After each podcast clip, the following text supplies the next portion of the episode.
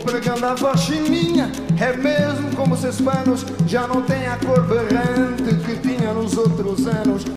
Olá, bem-vindos ao Teta de Sócrates, um podcast com bate-papo descontraído com especialistas de diversas áreas das ciências humanas. Vem e deixa a teta te alimentar. Eu sou Sara Correia e estou com Juliana Magalhães. Oi, gente! Essa semana vamos conversar com Alexandre Reis dos Santos. Salve! Doutorando em História pela UF, com o projeto Navegando pelo Calunga Grande, Músicos Brasileiros e Angolanos, Identidade e Transnacionalismo, Brasil e Angola, 1950-1980. Membro do grupo de pesquisa Áfricas e do NEAF-UF. Atualmente leciona para as séries finais do ensino fundamental e para o ensino médio na rede pública. Então, Alexandre, o Semba é o pai do samba ou o samba é o pai do Semba?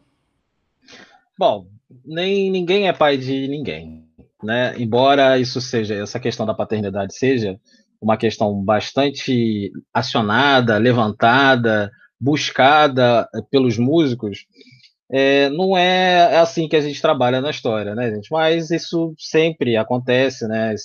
Esses discursos sempre estão por aí e a gente sempre passa por esses discursos. É importante a gente conhecer esses discursos, né? Então, o Semba é o gênero símbolo da nação angolana. Então, se a gente for pensar em Angola, uma das primeiras coisas que as pessoas vão pensar é no Semba. Da mesma forma que se as pessoas vão pensar no Brasil, a primeira coisa que elas vão pensar é no samba, né? Mais recentemente, talvez as pessoas no exterior tenham uma imagem de Angola mais relacionada ao kuduro, assim como talvez hoje em dia as pessoas têm uma imagem do Brasil mais relacionada ao funk. Mas o que faz realmente parte da identidade nacional angolana é o samba, né? Então, o samba brasileiro, né, existem vários tipos de samba, né, isso é uma discussão longa, isso é uma discussão que várias pessoas fazem. Existem até as discussões sobre as origens do samba. O samba nasceu na Bahia, o samba nasceu no Rio de Janeiro, né? E aí o Luiz Antônio Simbas costuma dizer que o samba da Bahia nasceu na Bahia e o samba do Rio de Janeiro nasceu no Rio de Janeiro, né? Então, não necessariamente o samba veio da Bahia para o Rio de Janeiro. Então, é um processo histórico complexo, etc. Mas a gente não está aqui para falar mais do samba e sim mais do semba, né? Mas não posso deixar de falar do samba, porque o samba, as pessoas costumam dizer, alguns etimologistas costumam dizer, que a palavra samba deriva de semba, que seria o plural de macemba, que é umbigada, né? Então é muito fácil as pessoas fazerem essa associação. Então, se a gente tem algumas práticas culturais brasileiras, né, que você tem umbigada, como, por exemplo, o jongo do Sudeste, né, tem a umbigada. E até o samba, talvez aqui nas suas origens no Rio de Janeiro, tivesse também umbigada. Então é muito fácil as pessoas fazerem essa associação. Mas o que importa dizer é que o samba, enquanto gênero nacional, ele se constituiu ali nos anos 30, mas não é exclusivamente uma prática cultural. É sim uma prática cultural produzida por descendentes de africanos no Brasil, mas é uma prática cultural brasileira. Ela tem lá as suas origens africanas, mas a gente não pode dizer que ela descende essencialmente da macemba ou da umbigada ou do semba, né? Então, foi um processo complexo que aconteceu aqui no Rio de Janeiro. Então, nos anos 30, no Rio de Janeiro, você tinha vários tipos de samba aqui. Então, você tinha um samba mais o tipo de samba do Estácio, um tipo de samba marcha. E as bandas que tocavam samba aqui no Rio de Janeiro tocavam outros gêneros também, como tocavam samba, como tocavam polca. Então, o samba vai se desenvolvendo aqui no Rio de Janeiro num processo complexo, dialogando com outros gêneros e com a modernidade ali do tempo deles, né? Dos anos 20, dos anos 30 aqui no Brasil. Dos anos 10, dos anos 20 e dos anos 30. Já o semba, ele tem a sua gênese mais ou menos ali nos anos 40 do século 20 e sua consolidação ali mais ou menos ali pelos anos 60. E as pessoas que faziam o samba lá em Angola ouviam muito o samba brasileiro. Então, se no Brasil aqui, algumas pessoas vão dizer, alguns intelectuais vão dizer, alguns músicos, alguns etimologistas vão dizer que o samba veio do semba, se fiando nessa questão da similaridade etimológica das palavras, né, e das heranças africanas, alguns angolanos também vão dizer isso, que O samba saiu de Angola e virou samba no Rio de Janeiro. No entanto, as pessoas que produziam o samba lá em Angola ouviam samba carioca, né? Então, nos anos 30 e nos anos 40, em Luanda, essas pessoas, principalmente o grupo N'Gola Ritmos, né, que é conhecido como precursor do samba angolano, eles tinham, antes de constituírem o seu grupo chamado N'Gola Ritmos, nos anos 40 eles tinham grupos de samba, que tocavam samba, e algumas outras formavam os outros grupos que tocavam outros gêneros tropicais, como, por exemplo, merengue, como rumba congolesa, ou como foxtrot estadunidense. Então, esse pessoal que produziu, que ensejou ali num processo complexo, ao longo de 2-3 décadas, né, o samba angolano, essa mesma galera é a galera que ouviu o samba carioca, e eu via o tango, e eu via a rumba cubana, e tudo isso nesse processo complexo aí, né, de diálogo, de referências cruzadas, é que se teve um engendramento do samba mais para o meio dos anos 60. Então, o que importa para a gente, para nós historiadores, ou para mim, né, para o meu trabalho, não é se o samba é o pai do samba ou se o samba é o pai do samba. Mas por que os angolanos gostavam de samba? Isso que é importante para mim. Então, um dos meus entrevistados me disse o seguinte: o que importava para a gente quando a gente ouvia o samba e o baião? Era batucada, sabe? Era batucada, e isso é muito africano, me disse um dos meus depoentes. Então, ele disse que no momento de construção, né, de uma identidade própria, num processo de construção de uma identidade angolana, esses sujeitos estavam olhando para outros lugares, olhando para o Brasil, por exemplo, e olhando para o Congo, e vendo que músicas com as quais eles se identificavam, porque essas músicas mexiam e era diferente da musicalidade predominante lá em Angola, que seria uma musicalidade mais com raiz portuguesa, que é aquela coisa lamentosa do fado, né? A coisa lamentosa, triste, etc. E os angolanos achavam que essa questão da batucada, do ritmo, do movimento, do dançar agarradinho, do dançar mexido, isso para eles é muito africano, e por isso que eles olhavam para a música brasileira e se espelhavam na música brasileira, e eles achavam que a música angolana talvez pudesse ter alguma coisa parecida ali da música brasileira, e que talvez até um pouco da música brasileira tivesse saído de Angola, como alguns deles costumam dizer. Então, mais ou menos é isso. O que importa para mim é por que os angolanos gostavam de samba, por que eles ouviam samba. Isso que é importante para mim. Alexandre, eu sempre vou chamar de Xande, me perdoe, enfim. Xande, o samba ele se constituiu como uma identidade musical de Angola. Ela passou por esse processo de estandardização, né, de ser a imagem musical da Angola para o mundo? É uma pergunta, fiquei curiosa. Sim. Você sabe me dizer? Sim, mas eu acho que eu preciso voltar um pouquinho e situar historicamente as coisas, né? Que a gente está aqui falando da música e não estamos falando das pessoas e como é que elas viviam.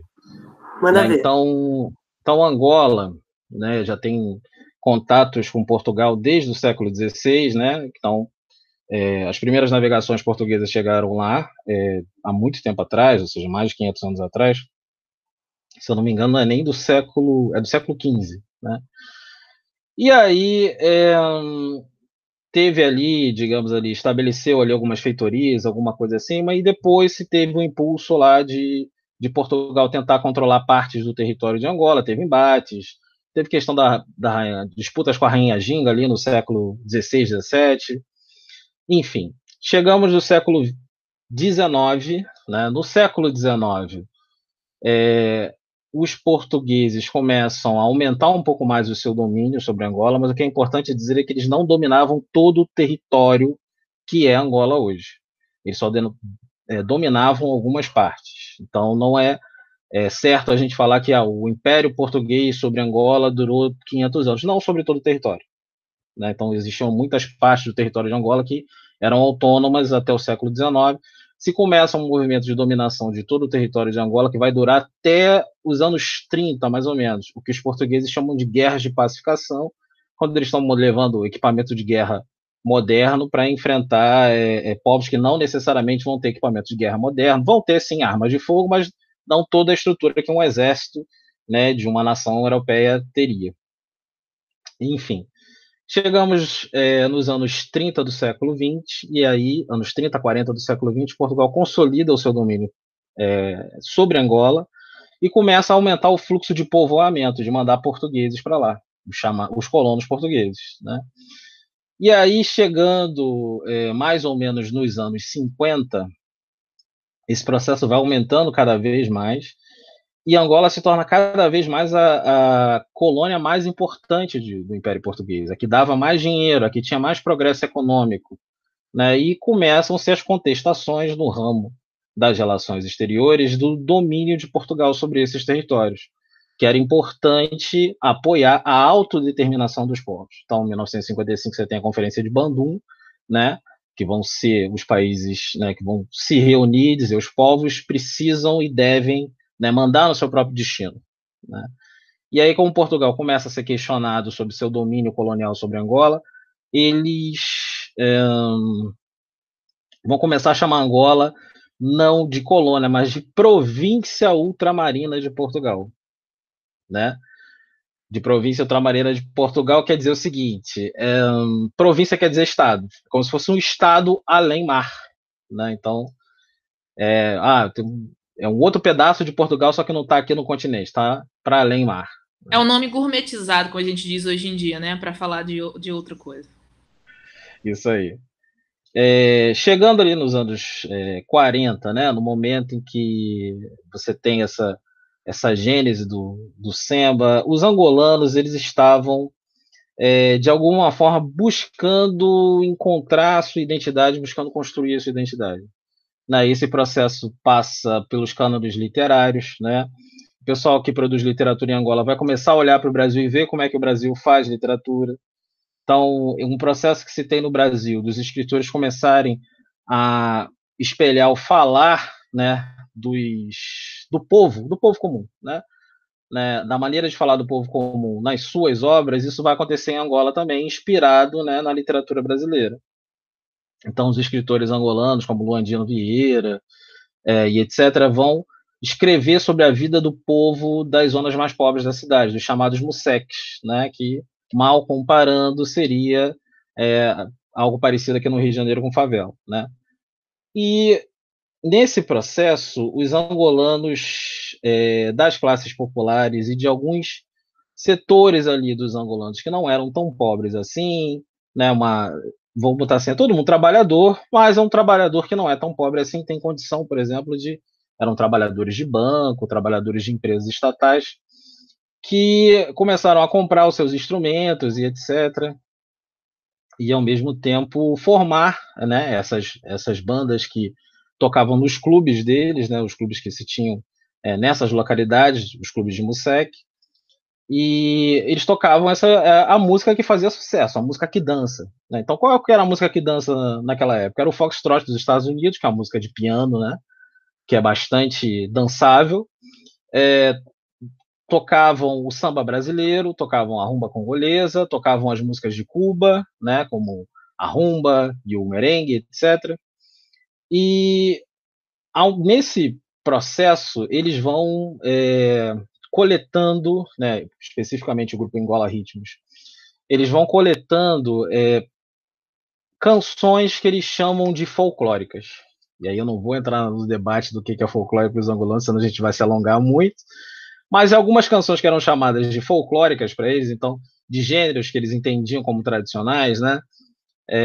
Como a cabetula e a casucuta, gêneros carnavalescos, e eles começaram a transpor isso para o violão, para uma espécie de banda que era parecida com a banda que tocava as outras coisas, que tocava o samba, ou que tocava o foxtrot, então, com violão, e depois, um tempo depois, com guitarra, né? Violão, bateria, tambores, e os instrumentos, que são os instrumentos locais, como a de Kanza, que parece o nosso reco-reco, só que ele é muito maior do que o nosso reco-reco, ou a puíta, e por aí vai. Então, aí pelos anos 40, 50, eles se organizaram nesses grupos que eram chamados de grupos folclóricos.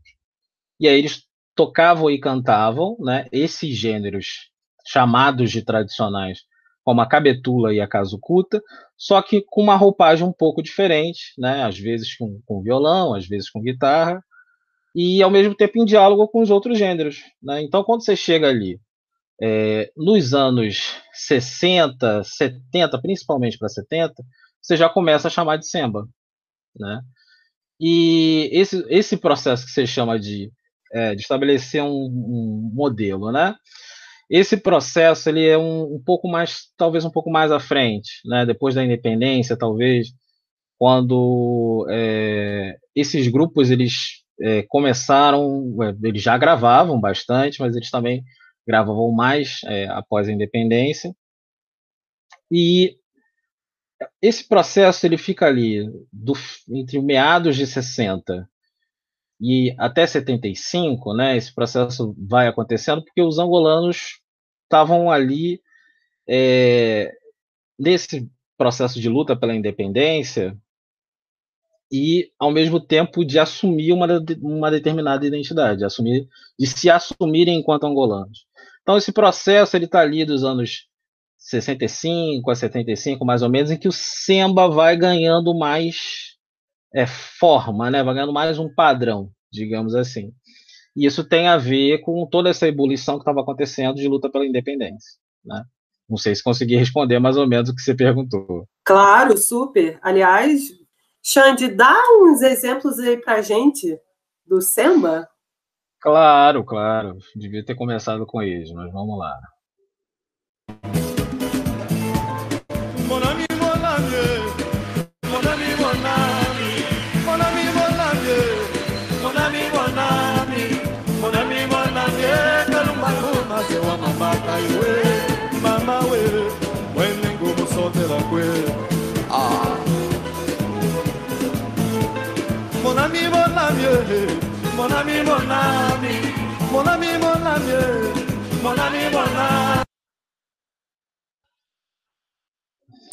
E aí, pessoal, o que acharam?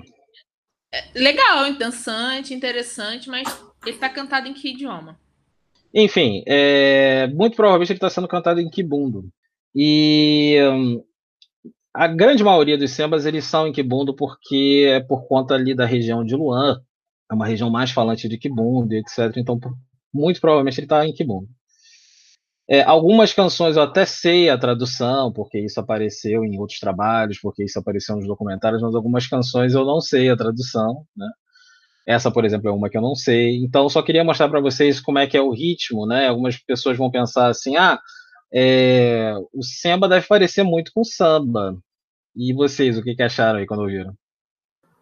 Não achei, Nem um pouco parecido, só chamou a atenção mesmo porque, assim, quando você começou, da minha parte, né? Admitindo a minha ignorância, mas eu estava esperando para vir um cantado em língua portuguesa. Tem.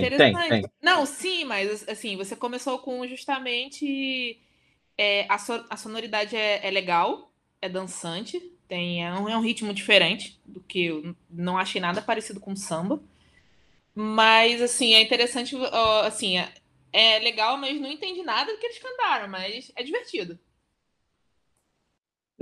Então, em geral, as pessoas, quando ouvem assim, o samba angolano, vão falar logo, nossa, parece um merengue, né? Parece uma música do Caribe, e isso faz todo sentido, né? Então, o Chico Buarque, quando chegou em Angola, ele foi em Angola em 1980 para um projeto grande, uma visita de 21 dias com 60 artistas brasileiros chamado Projeto Calunga.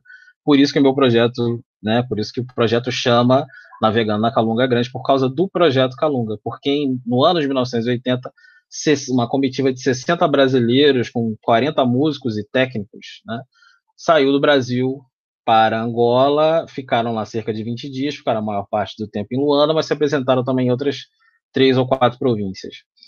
E aí o Chico Buarque falou assim, eu sempre achei que o samba fosse uma espécie de samba, não é, parece mais uma música do Caribe, né, e é isso, né, então, o que acontece é que você tem uma difusão das músicas caribenhas, né, e sul-americanas pela costa ocidental africana, mais ou menos a partir dos anos 40. Isso começa nos países africanos que falam de língua francesa, né?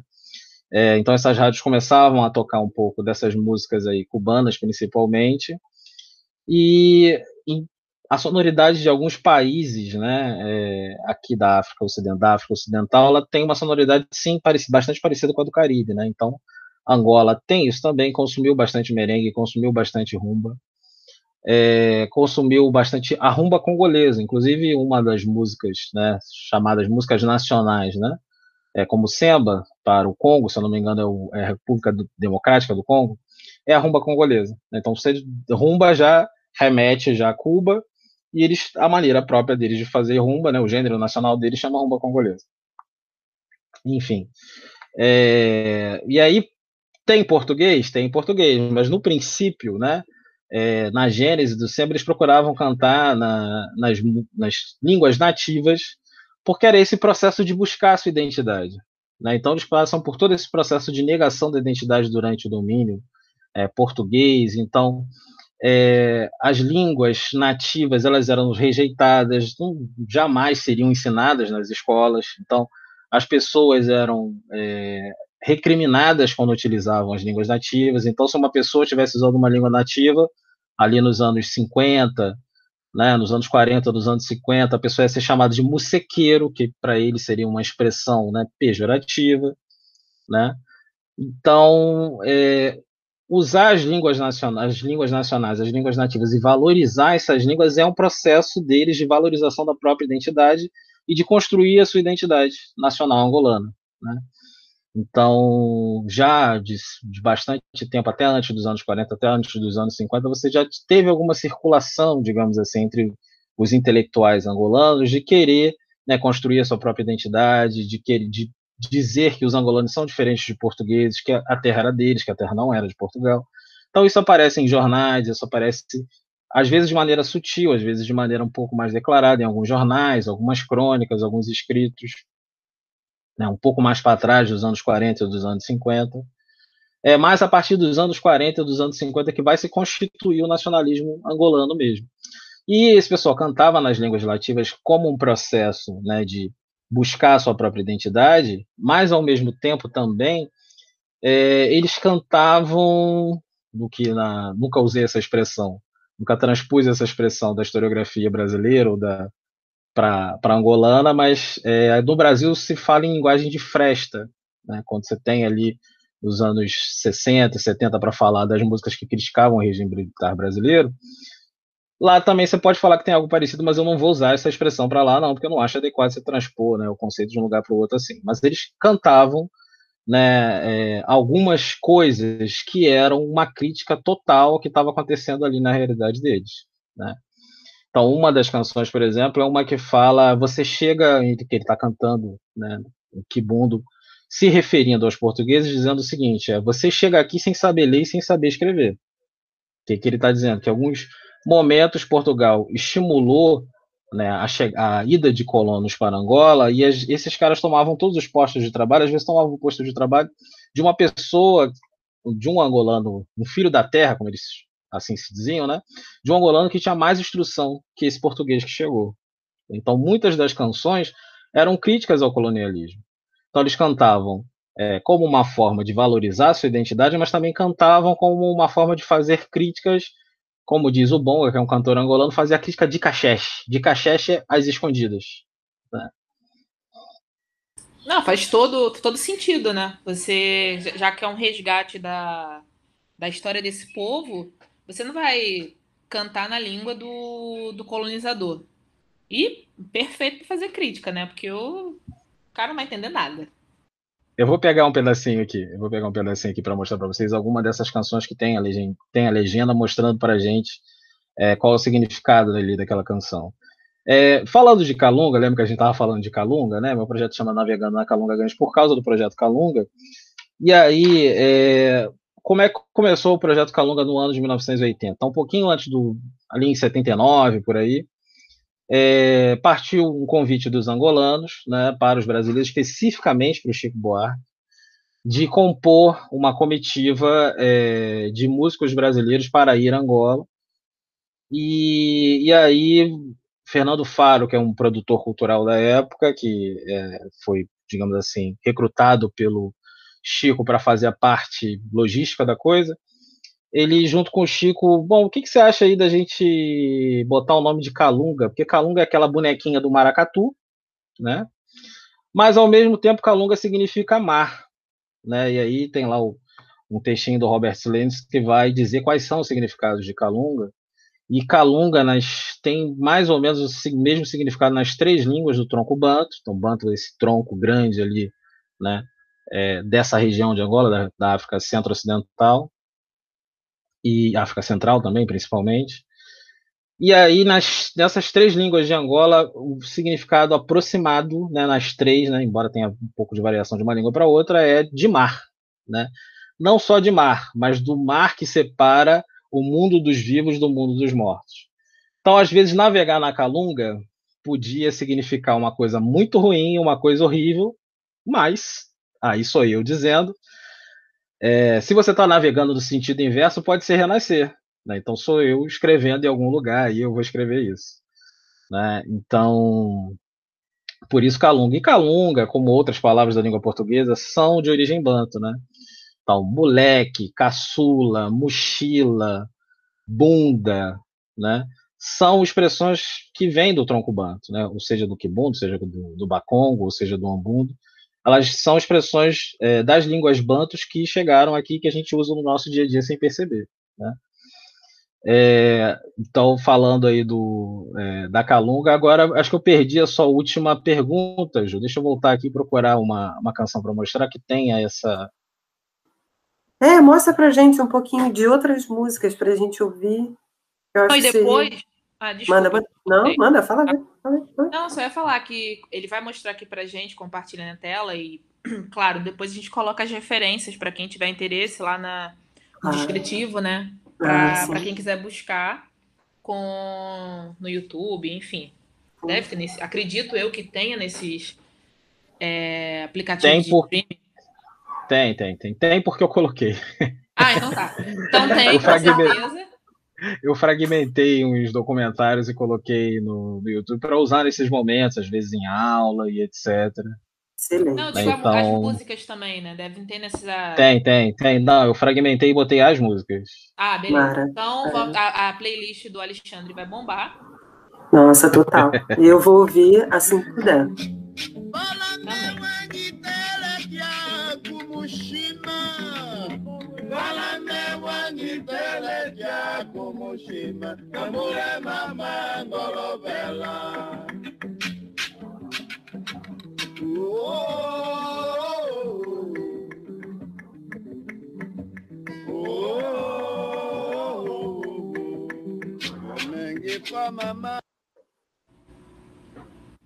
Bom, essa é uma canção não exatamente que fala, só que tem uma crítica ao colonialismo, mas eu queria mostrar só para vocês verem o grupo principal, né, de Angola, que é esse N'Gola Ritmos.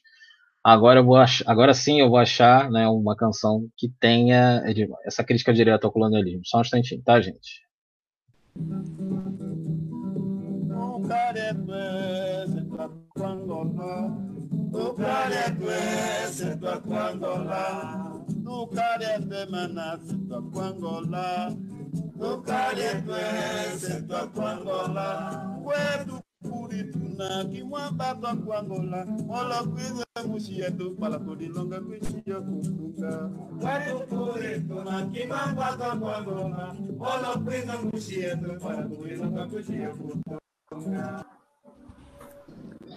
Bom, então é isso. Essa é uma canção do... Deixa eu parar aqui. Essa é uma canção, né, que eles fazem uma crítica direta ao colonialismo, né, dizendo, recusamos quando vos trazem para Angola, vocês chegam aqui sem saber ler, sem saber escrever, vocês chegam aqui para aprender a ler, para aprender a escrever, enquanto a gente já estava aqui, a gente já ocupava esses postos de trabalho. Então, é importante também a gente dizer que ali no século XIX, né, principalmente na segunda metade do século XIX, você tinha uma espécie de elite local, né, que ocupavam determinados postos importantes na burocracia do Estado, cargos militares, cargos eclesiásticos, né? Então, esses chamados filhos da terra, ou angolenses, como eles se chamavam, Então, são os angolanos que tinham um maior grau de instrução, né, e etc., e tinham um determinado poder naquela sociedade, mesmo que de forma restrita, mas tinham um determinado poder naquela sociedade. E essa parcela da sociedade, ela vai perdendo cada vez mais espaço com a chegada dos colonos, né? Então, os portugueses, é claro, vão dar preferência para que ocupem os cargos importantes, os postos de trabalho, para aqueles que estavam chegando do continente, né?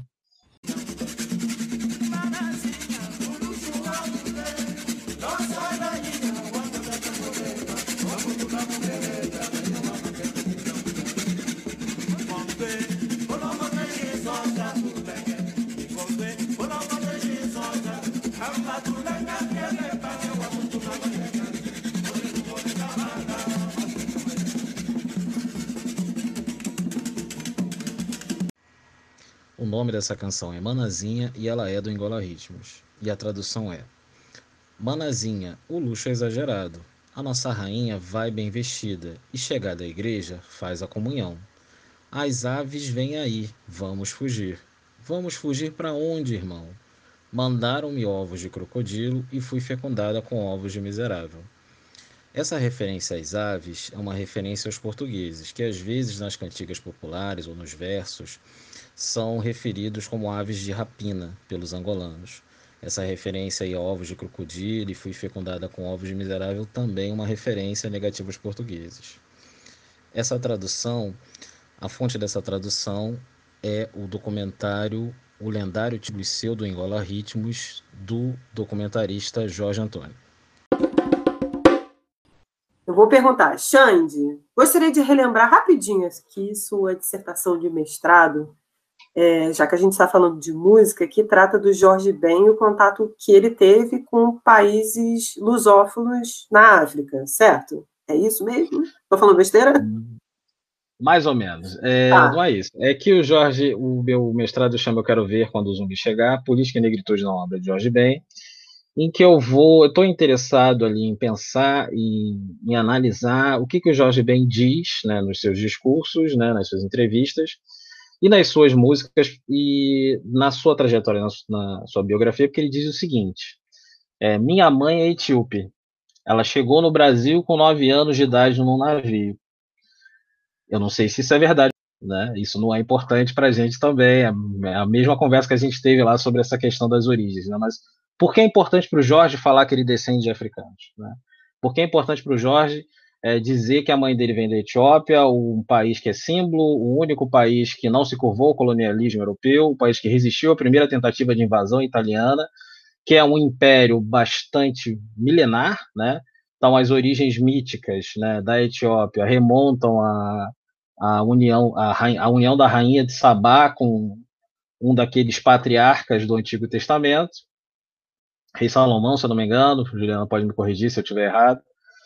Então, Etiópia significa muito para, né, os africanos e para os descendentes de africanos na diáspora, como um reino poderoso, um reino rico, um reino diferente de todos os outros reinos africanos, porque é um reino que chegou até o século XX, né, que chegou até o século XIX, né?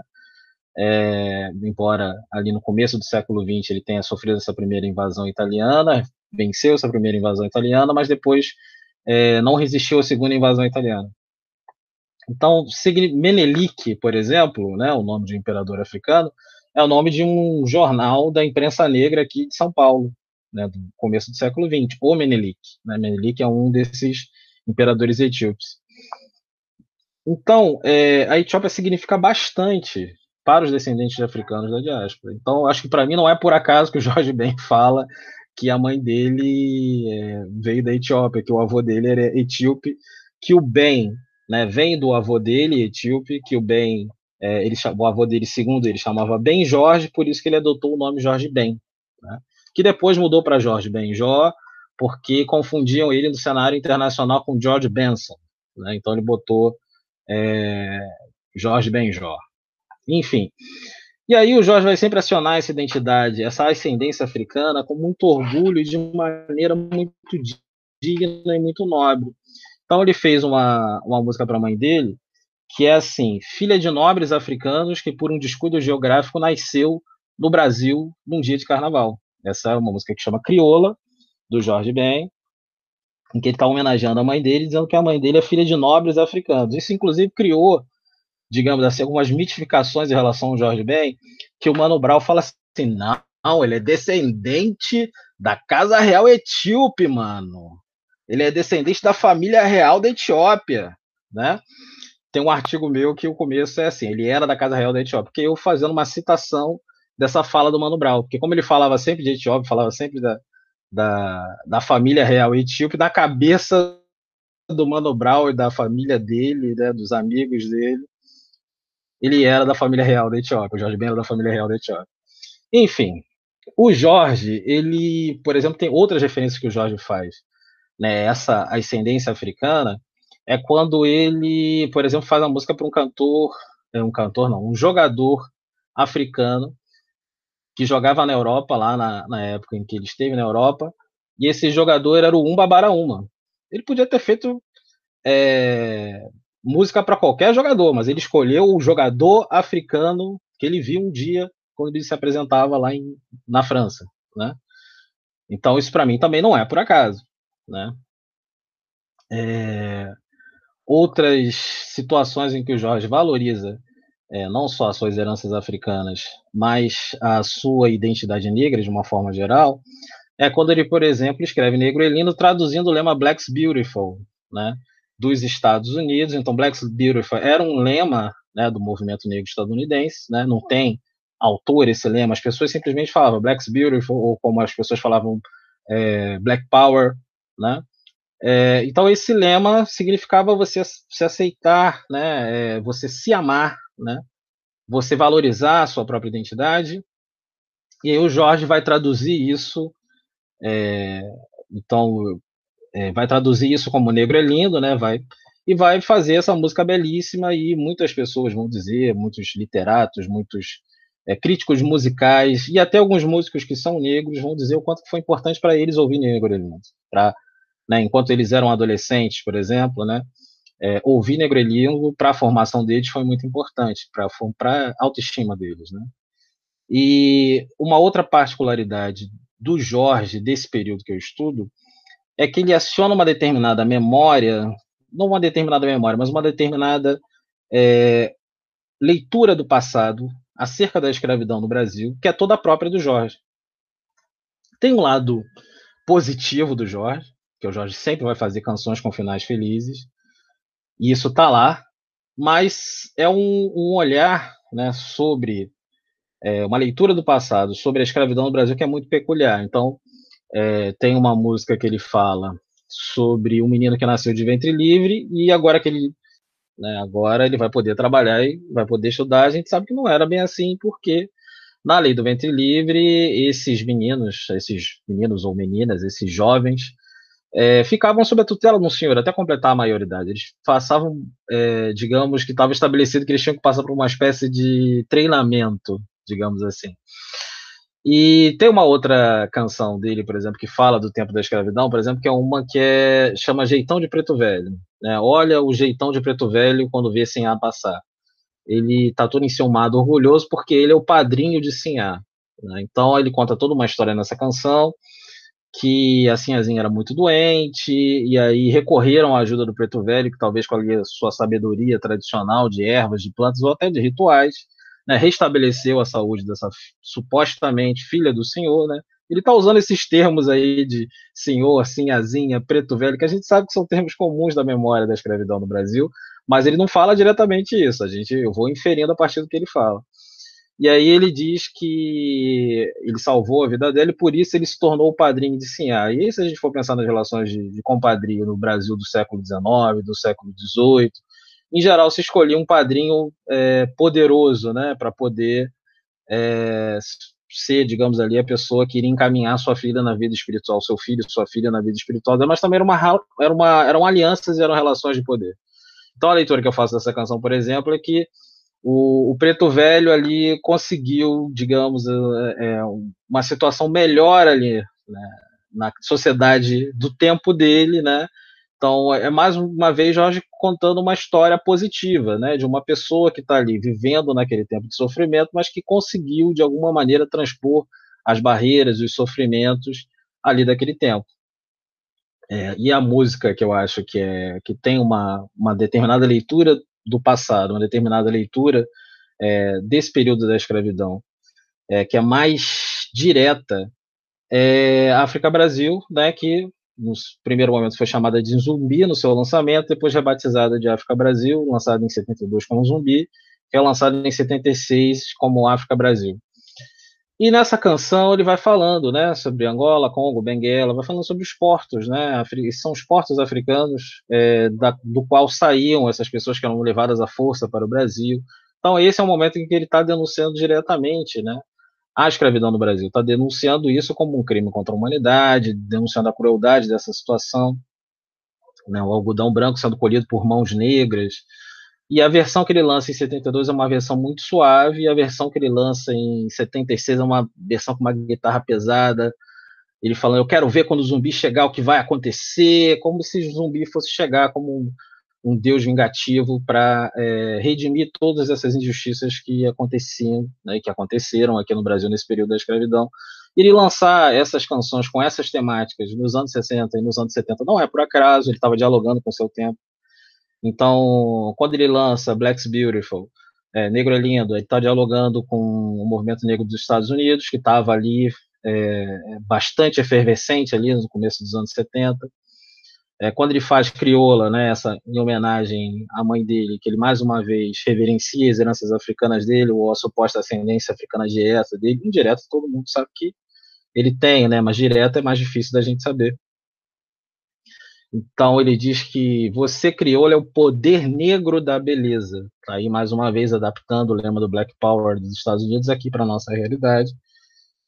Outra canção em que ele faz, que para mim é inegável que ele está denunciando as desigualdades raciais do tempo dele, é uma canção que chama Charlie Junior, tem Charles anos 45, né, e tem Charlie Junior.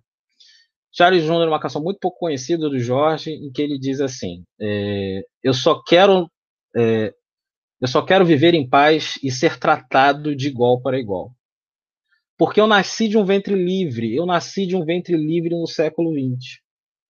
Então ele está fazendo uma referência direta a essa memória do tempo da escravidão, e ao mesmo tempo está dizendo que eu não sou livre ainda, eu estou aqui no século XX, as pessoas não me tratam de maneira igual ainda, já se passaram 80 anos, vamos dizer que ele gravou essa canção aí no final de 60, no começo de 70, já se passaram aí 70 anos do fim da escravidão, mas as pessoas continuam não me tratando igual.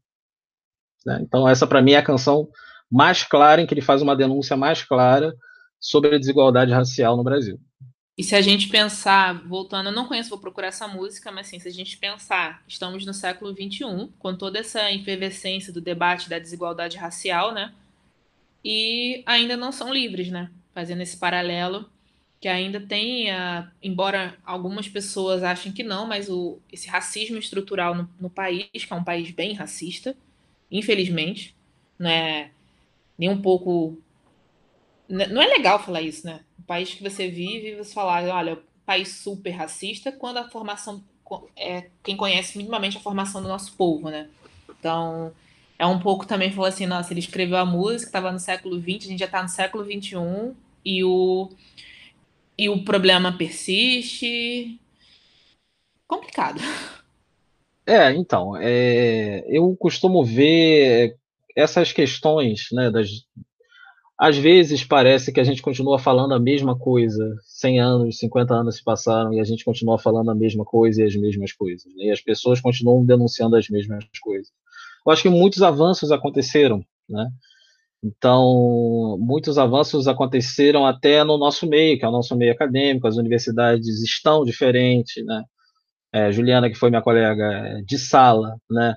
Nós tínhamos 3 colegas ali, faziam parte da nossa turma, 3 ou 4 colegas numa turma de 40, né, que eram pessoas negras, E hoje andando pela universidade, hoje em dia, quando eu tenho algum compromisso na universidade, eu vejo uma universidade muito diferente da universidade na qual eu estudei na graduação, né? A universidade mudou para melhor, e graças a Deus, graças às políticas sociais, graças à força do movimento negro, graças à pressão e à luta dessas pessoas que vêm lutando há bastante tempo, né? Ao mesmo tempo, são sempre avanços e recuos.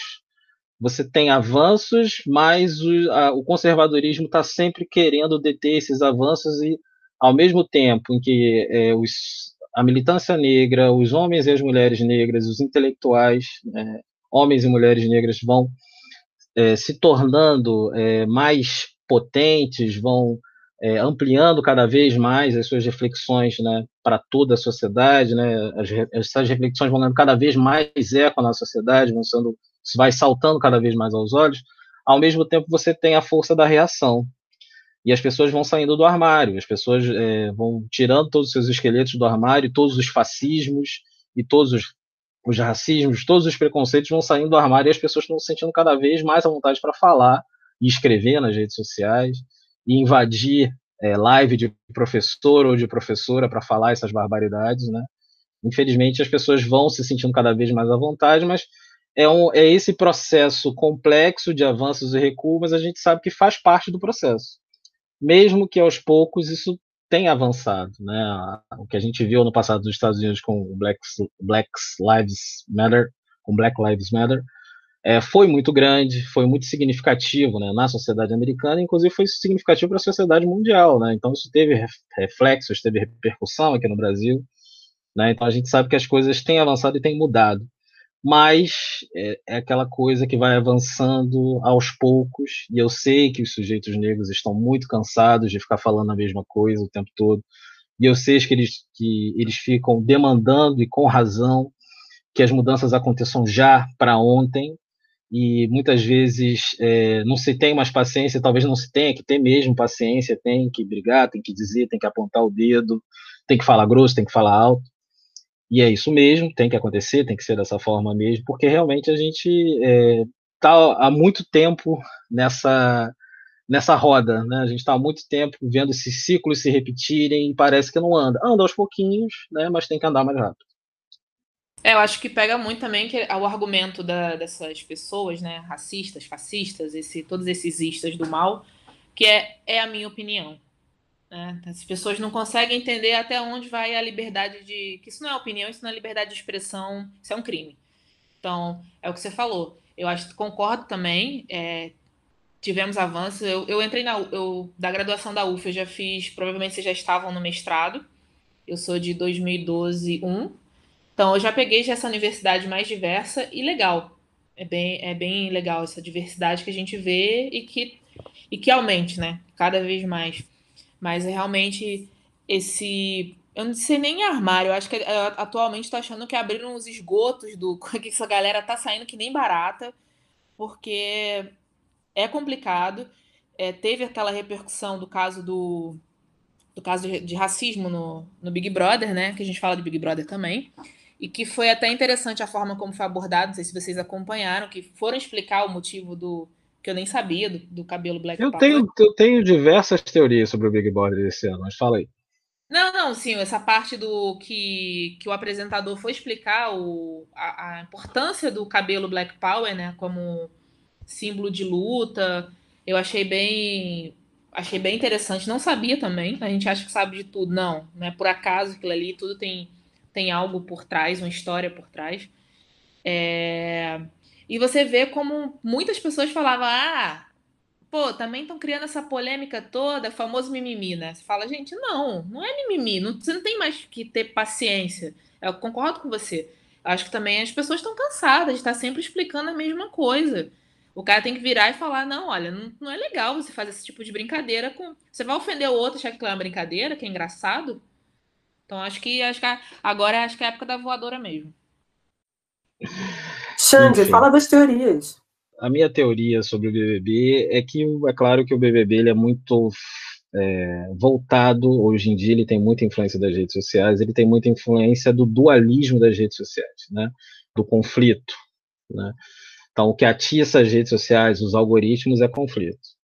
Né? Então, dois lados, posições duais, a gente vê esse modelo se repetindo até nas eleições, né? Cambridge Analytica, eleição do Donald Trump, Brasil, Haddad, Bolsonaro, e eu acho que eles tentaram montar um cast de pessoas negras ali, em que você tinha alguns arquétipos, né? Então você tinha um arquétipo do jovem negro militante, que era o Lucas, e você tinha o outro, os, digamos que seriam seus antagonistas, que seriam a Carol e o Negro D, né? Que seriam pessoas negras que não têm um posicionamento clássico da militância negra, né? São pessoas negras que os sujeitos negros eles vão agir da maneira que eles quiserem, vão se portar das maneiras que eles quiserem, não cabe a mim, pessoa branca, julgar de que maneira eles devem ser negro no mundo, né? Ser um negro, ser uma pessoa negra que é bastante militante ou não, que vai, cada pessoa negra que vai, né, fazer do seu jeito lá. E eu acho que foi desenhado para isso, foi desenhado para gerar um conflito, só que acho que as coisas ali fugiram do controle ali do roteiro que havia sido desenhado. Saíram do controle do roteiro que havia sido desenhado, porque o Lucas chegou lá com muita vontade, com muita força, né, com muita vontade de falar, de desconstruir disso, daquilo. O menino parecia um Exuzinho, sabe? Porque o Exu, ele traz a força e o conflito, mas não é o conflito pelo conflito, é o conflito para fazer a verdade aparecer, digamos assim. Né? Para mim, o menino parecia um Exuzinho que estava ali para atacar fogo em tudo e mostrar o que estava, mostrar todos os problemas, os conflitos, as contradições, as desigualdades.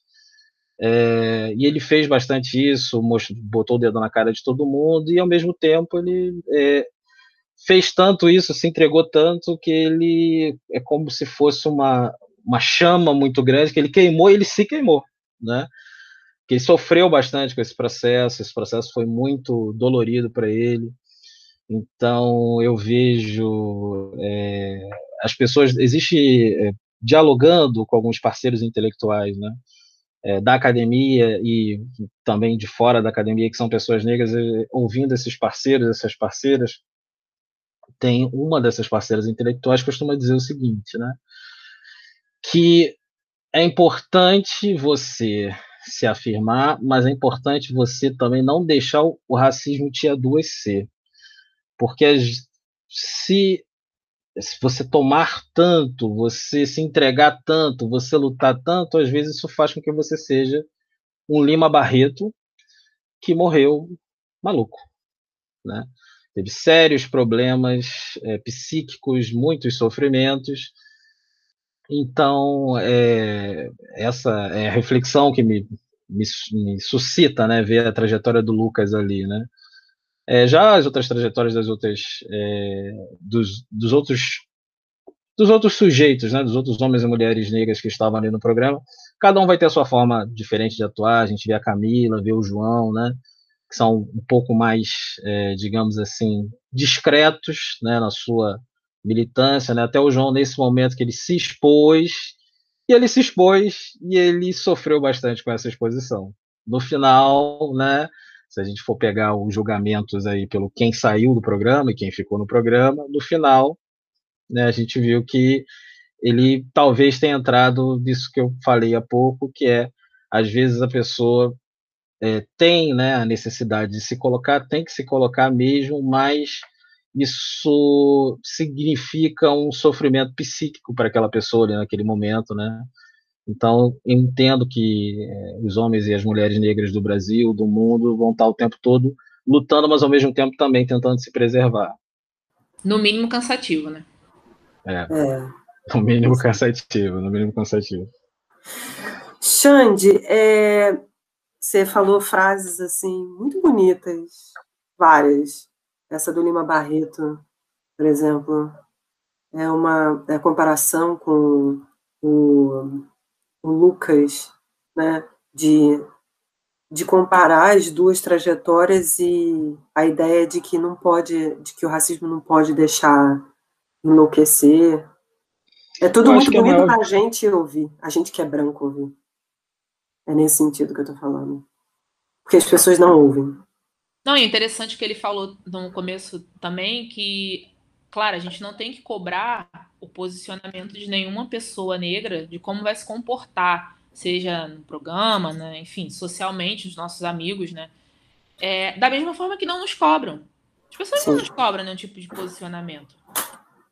Então, acho que a gente tem que parar muito com isso. Teve muito esse debate, né, do que queriam muito esse militante, falando, gente, a pessoa tá ali para curtir também, aquele momento de curtir o programa. Se vai levar um momento de embate, da pessoa se expor, ou de ela colocar aquela verdade, a verdade dela, a verdade que ela acredita, que ela defende, claro, respeitando o outro, vai acontecer, né? Um programa que dura 100 dias, uma hora vai acontecer.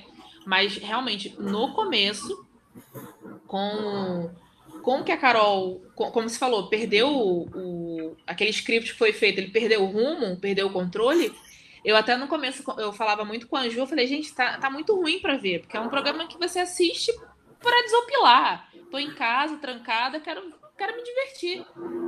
Aquele caso dela, a forma como ela tratava o Lucas e outras pessoas também que se abstiveram, ficaram quietas, aquilo estava causando um incômodo, que eu acho que foi isso que terminou para todo mundo, né? Falando assim, tá deixando de ser divertido.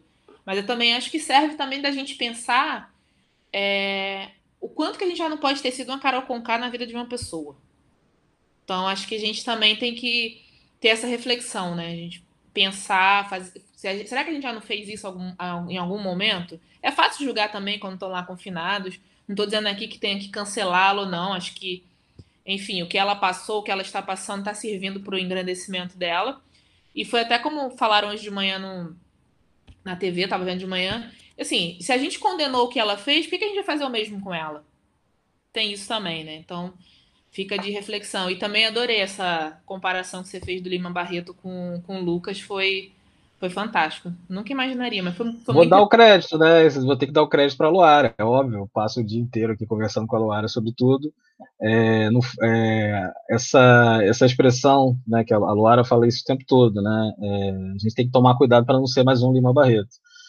Então, quem diz isso a Luara, eu só espelhei para o caso do Lucas. Bonami.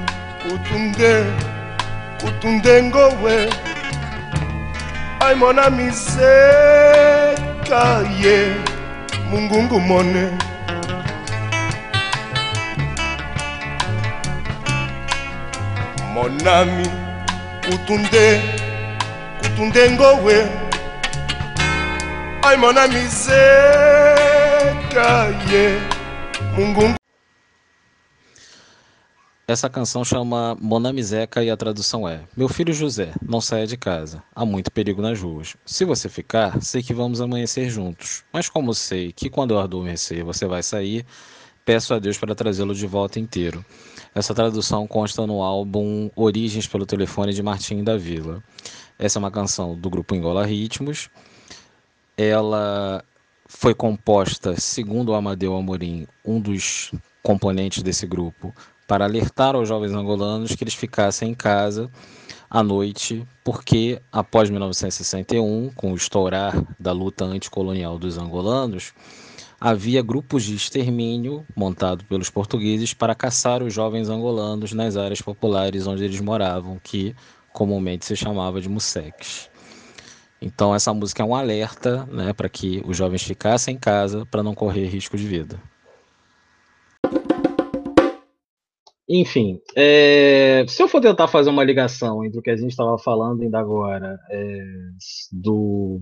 da minha dissertação de mestrado do Jorge Ben, com o meu projeto de pesquisa atual, né, e a pesquisa em desenvolvimento atualmente, eu diria o seguinte, o Jorge, além de ter essa ligação afetiva, né, e direta com o continente africano, ele, ao mesmo tempo, disse que tem uma declaração dele que me estimulou bastante a perseguir isso no doutorado, que foi o seguinte: eu era chamado para tocar em shows na Argélia. E aí eu era chamado porque o pessoal gostava muito do meu som e achava que o meu som era muito percussivo e muito africano. Então eu queria pensar isso, né? Ver como é que a música afro-brasileira, a música afro-diaspórica era percebida e recebida no continente africano. E eu fui atrás disso no doutorado. Me surpreendeu surpreendi muitas vezes, né? Então, eu queria ir atrás dessa história do Jorge Ben se apresentar na Argélia, mas construir um projeto para falar sobre a Argélia é um pouco mais difícil, porque está um pouco distante aqui da nossa realidade. A nossa realidade é mais fácil a gente falar de Angola, porque a gente já tem especialistas e professores aqui próximos da gente.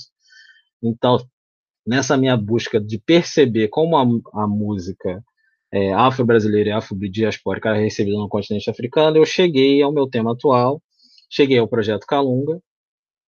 O Projeto Calunga foi esse evento dos anos 80, em que esses 60 artistas brasileiros partiram para Angola. Ele foi desenhado, digamos assim, no seu projeto inicial, como um evento de esquerda, da esquerda musical, digamos assim. Eu estou em dúvida se eu vou escrever isso, eu vou ter essa ousadia de chamar de esquerda musical, né, na letra escrita.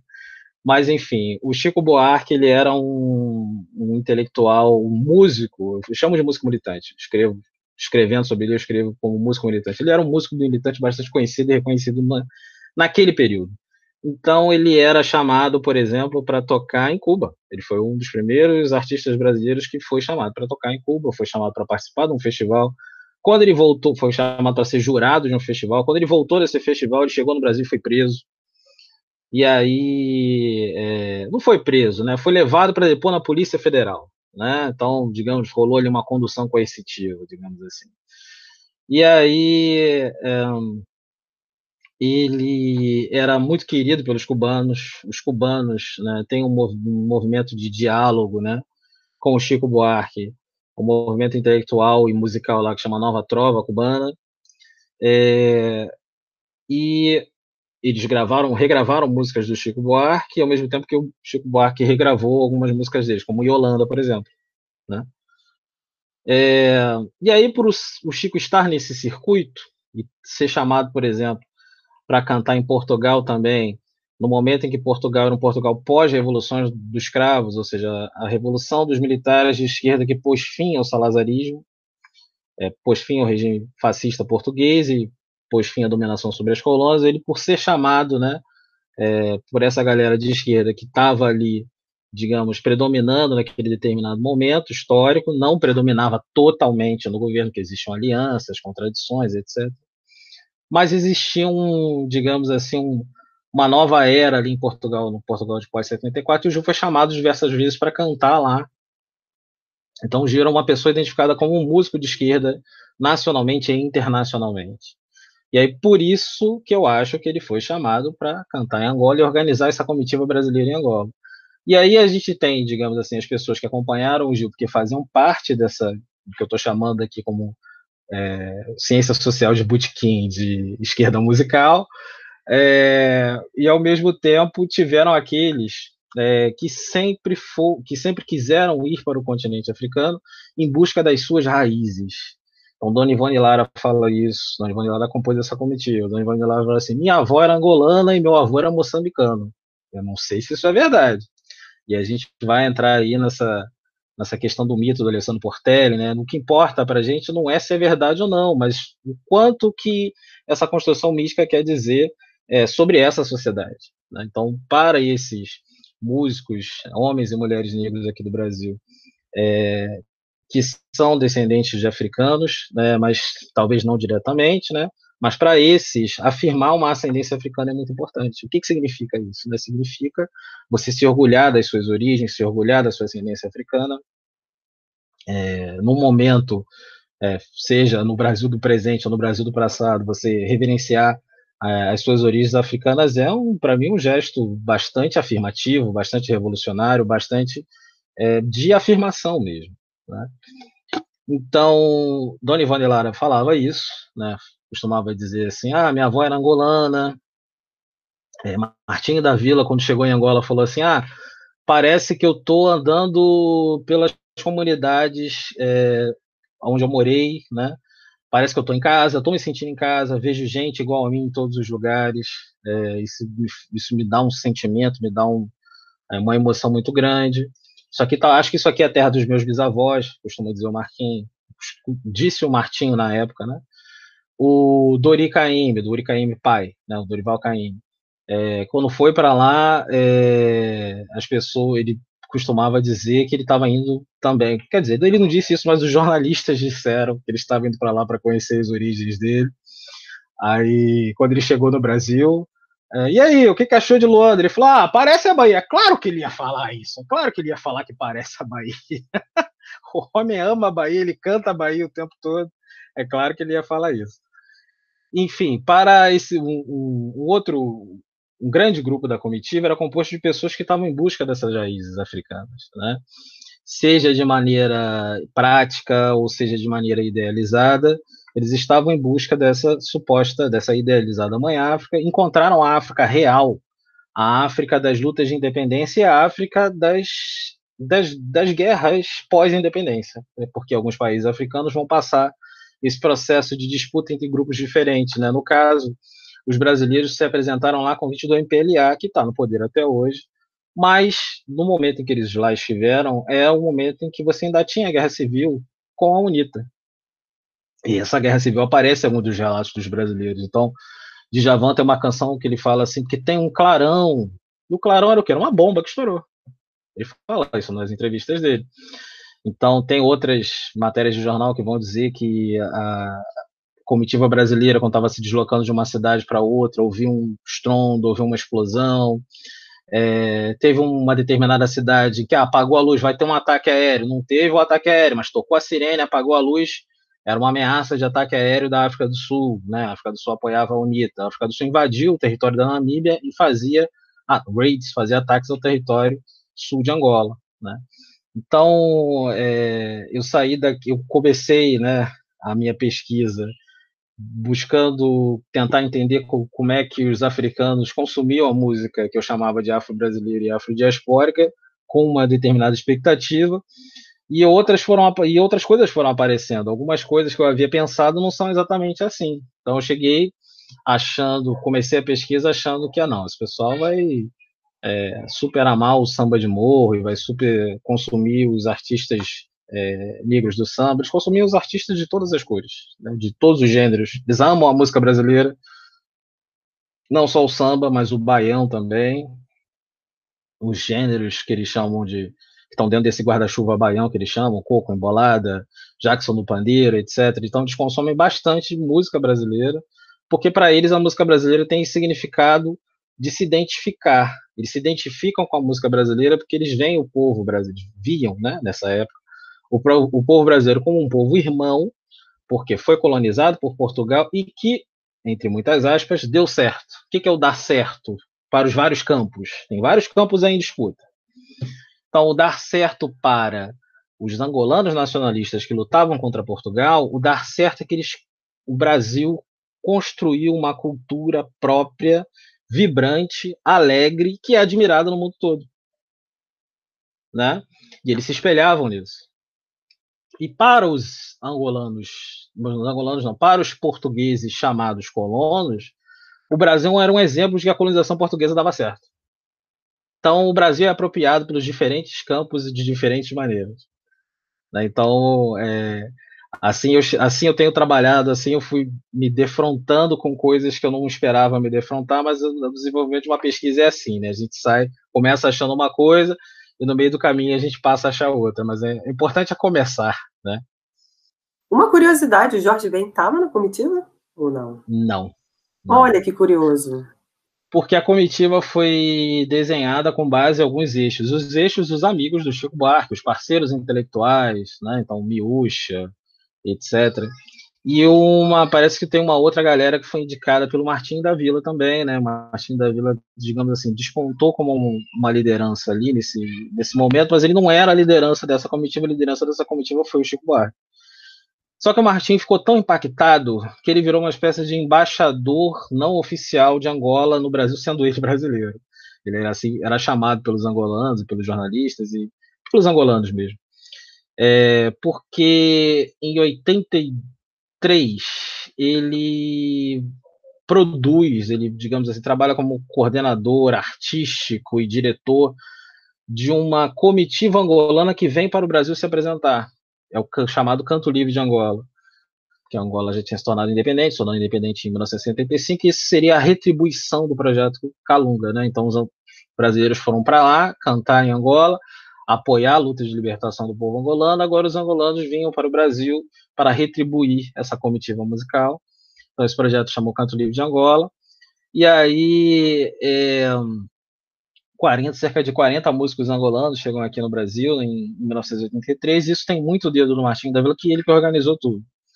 E aí, em 84, tem uma nova comitiva de brasileiros, mais uma vez organizada, para ir a Angola, mais uma vez organizada pelo Martinho da Vila.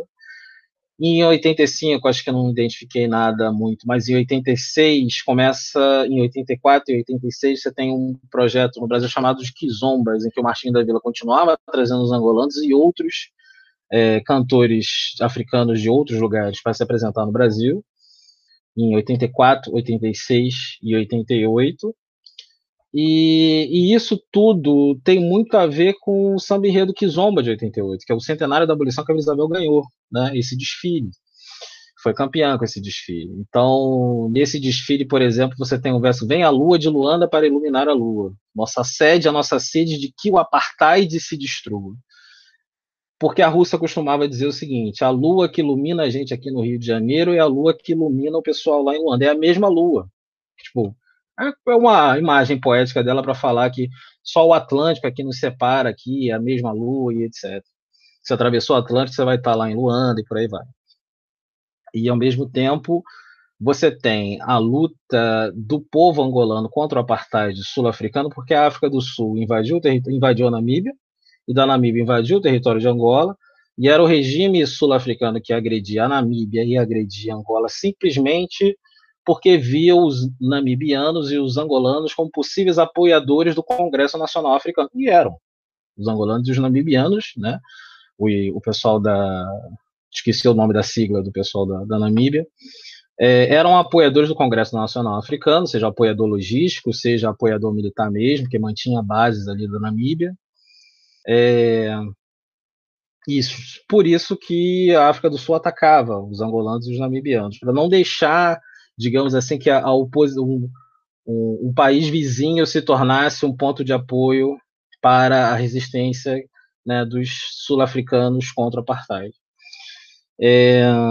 Então eu vou, né, pensando aí toda essa, digamos, efervescência cultural dessa ligação Brasil-África nos anos 80, né, o que eu tenho pensado muito recentemente sobre isso, né, nos anos 80 parece uma década especial nesse sentido para mim, porque muitas coisas aconteceram nesse sentido. Acho que nunca foi tão forte a ligação entre Brasil e Angola quanto na década de 80. Aconteceram muitas coisas, pelo menos no plano cultural, que eu estendo como plano político, né? Até porque Martinho da Vila deu algumas declarações contra o apartheid sul-africano. Martinho da Vila é que liderava, digamos assim, uma campanha dos artistas nacionais de boicote à África do Sul, né? Então, Roberto Carlos foi convidado a se apresentar na África do Sul, e o Martins, a primeira coisa que ele fez foi ligar para o Martinho da Vila para perguntar qual era a opinião dele. Martinho da Vila: é óbvio que você não vai, né? Você não vai apoiar um regime. Se você fizer isso, você vai estar apoiando um regime racista. Enfim, então é isso que eu tenho pensado, que eu tenho trabalhado nos últimos tempos. Xande, você gostaria de dizer mais alguma coisa para o nosso público, que você gostaria de deixar claro sobre a sua pesquisa, sobre as suas ideias, sobre o seu trabalho? Bom, acho que o que eu não deixei de falar, né, que eu acho que é uma coisa que é importante falar, é que existe um gigantesco interesse dos angolanos no Brasil.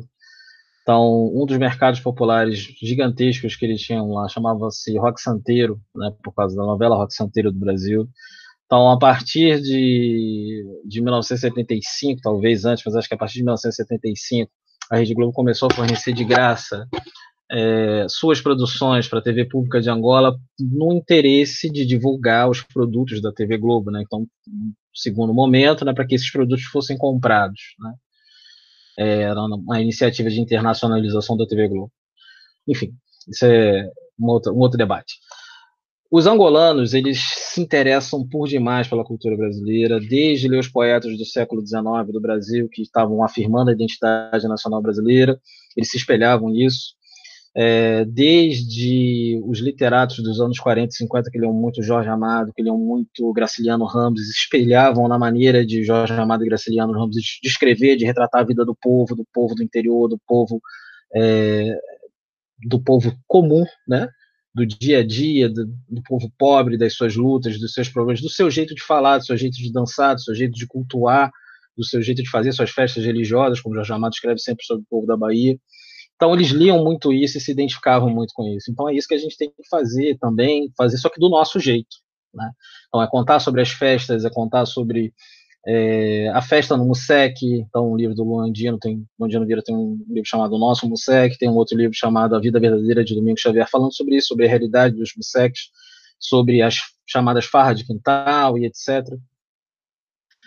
E chega nos anos 40, eles estão ouvindo muita música brasileira, estão ouvindo o samba canção do Brasil. Eu achava que eles iam adorar, consumir bastante o samba de morro, mas o que eu entendo por samba de morro não é exatamente isso, né? Então eles consumiam bastante o samba canção brasileiro, o samba tocado por orquestra, o samba que era para se dançar dois, etc., que as orquestras angolanas executavam lá. Consumiam bastante os chamados ritmos regionais do Nordeste, que eles chamam de baião, né? Mas que o baião é um guarda-chuva para várias coisas, e consomem também a bossa nova, né? Então, a bossa nova brasileira vai chegar lá com força, e eu achava, poxa, mas eles ouviam a bossa nova parece uma coisa tão intelectualizada. Não importa, para eles é uma música brasileira, é uma música que é agradável para eles, é uma música que tem identidade nacional, e eles queriam fazer algo parecido, não parecido com a bossa nova, mas eles queriam ter a sua música própria, né? E algumas das canções da bossa nova chamavam a atenção dos angolanos. Algumas canções da bossa nova tinham questões sociais, por exemplo, o morro não tem vez, né? Então isso chama muito a atenção dos angolanos nacionalistas, né? Ao mesmo tempo é interessante a gente pensar que os outros, né, os colonos portugueses também consumiam música brasileira, consumiam também a bossa nova, e quando depois os angolanos vão consumir também a Jovem Guarda brasileira e vão fazer conjuntos de rock também para cantar rock em português. Não é a Jovem Guarda, é a maneira angolana de fazer rock, eles chamam lá de música jovem e etc. Por um outro lado, você tem um completo desinteresse, desconhecimento dos brasileiros em relação à Angola. O único ponto alto que eu encontrei foi os anos 80, justamente por isso, né, que uma parte do meu trabalho está centrado nos anos 80, que é quando você tem quando o Martinho da Vila traz esse grupo angolano para o Brasil, e os cantores brasileiros que foram a Angola começam a trazer canções angolanas para colocar nos seus discos. Alcione fez isso, Martinho da Vila fez isso, e outros da comitiva que foi a Angola trouxeram temas angolanos para colocar nos seus discos, ou simplesmente fizeram canções homenageando a Angola, e etc. Então, acho que os anos 80 é um período especial que no Brasil um pouco da cultura angolana circulou aqui. Mas, no geral, o Brasil desconhece tudo o que acontece do lado de lá do Atlântico. É um misto de desinteresse, preconceito e um pouco, né, de colonialismo, digamos assim, de colonialismo que eu digo. Então, tem um olhar colonial, eles olham mais para o norte global do que para o sul global, né? É isso.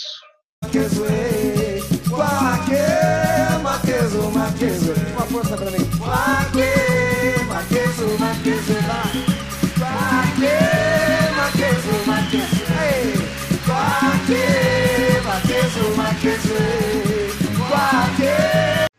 Essa canção chama Maqueso, ela é um poema angolano bastante conhecido, que foi musicado pelo Rui Mingas e conta a história de uma velha senhora, de uma zungueira. Zungueiras são as vendedoras ambulantes que passavam por aí anunciando seus produtos. No caso dela, ela anuncia maqueso, que é uma noz de cola que se come de manhã para dar energia, né? Nos costumes angolanos se comia de manhã noz de cola. E aí, nessa canção, ela está dizendo que ela não encontra mais tantos fregueses para a noz de cola dela, para o maqueso que ela quer vender, porque as pessoas já não têm mais esse hábito. E esse poema fala disso, essa música fala disso, das pessoas que vão perdendo esse hábito tradicional. Xande, vamos para as dicas? Deixa eu só fazer um convite. Antes de ir para as dicas, a gente gostaria de te agradecer a participação, por ter se disposto a vir falar aqui com a gente. E gostaria de convidar quem quiser vir aqui, dar biscoito para a gente, dar dicas de pessoas que vocês gostariam de ouvir. Por favor, mandem uma mensagem para a gente no Instagram, @teta de Sócrates, ou pelo e-mail tetadesocrates@gmail.com. Então é isso, Xande, fica Fica à vontade para dar suas dicas. Bom, minhas dicas culturais, então vamos começar... o Martinho da Vila, né? Vou começar para os brasileiros que resolveram trazer temas angolanos, né, para as suas canções aqui no Brasil. Então, o álbum do Martinho da Vila, que chama Origens. Esse álbum, acho que é a primeira vez que o Martinho da Vila está colocando um tema angolano, né, nas suas canções. Então, eu indicaria esse álbum do Spotify, eu tenho ele aqui em LP, chama Origens pelo Telefone. Tem ele lá no Spotify, tem ele aí no YouTube. Então, acho que esse álbum é legal, porque tem aí uma canção que é um pupurri de temas angolanos. Em relação aos angolanos, os músicos angolanos, eu indicaria para procurarem aí o Rui Mingas, né? Seja no Spotify ou seja no YouTube, porque o Rui Mingas é um personagem bastante conhecido de Angola, porque ele foi ministro das Relações Exteriores e etc., e ele é bastante conhecido porque ele escreveu o hino de Angola e, ao mesmo tempo, escreveu ou musicou, né? Ao mesmo tempo, ele musicava muitos poemas de poetas angolanos bastante conhecidos, então ele ficou bastante conhecido por isso. E ele é sobrinho do Liceu Vieira Dias, do N'Gola Ritmos. Então, fica aí a dica para vocês procurarem o Rui Mingas no Spotify e no YouTube. De cantores africanos que eu gosto bastante, acho que o mais conhecido atualmente, angolano, é o Matias Damasio, né, mais conhecido para mim. Talvez o Matias Damasio seja velho. Ele não é tão velho quanto o Rui Mingas, mas ele já é velho. Então ele não é um cantor de kuduro, né?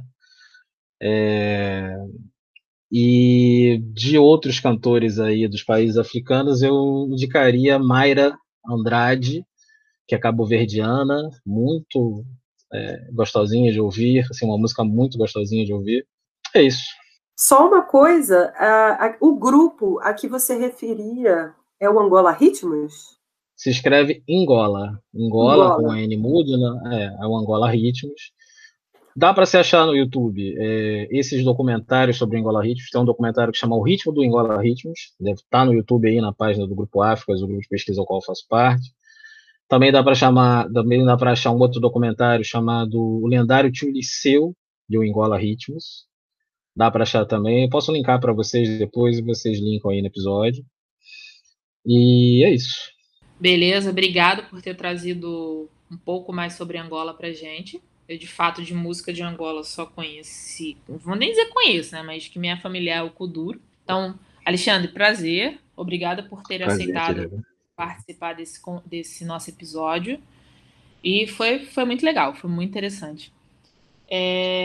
Dicas. Bom, eu fiquei tentando achar aqui, quando soube do tema do Alexandre, algo, eu não vi o filme ainda, eu separei para assistir, tá?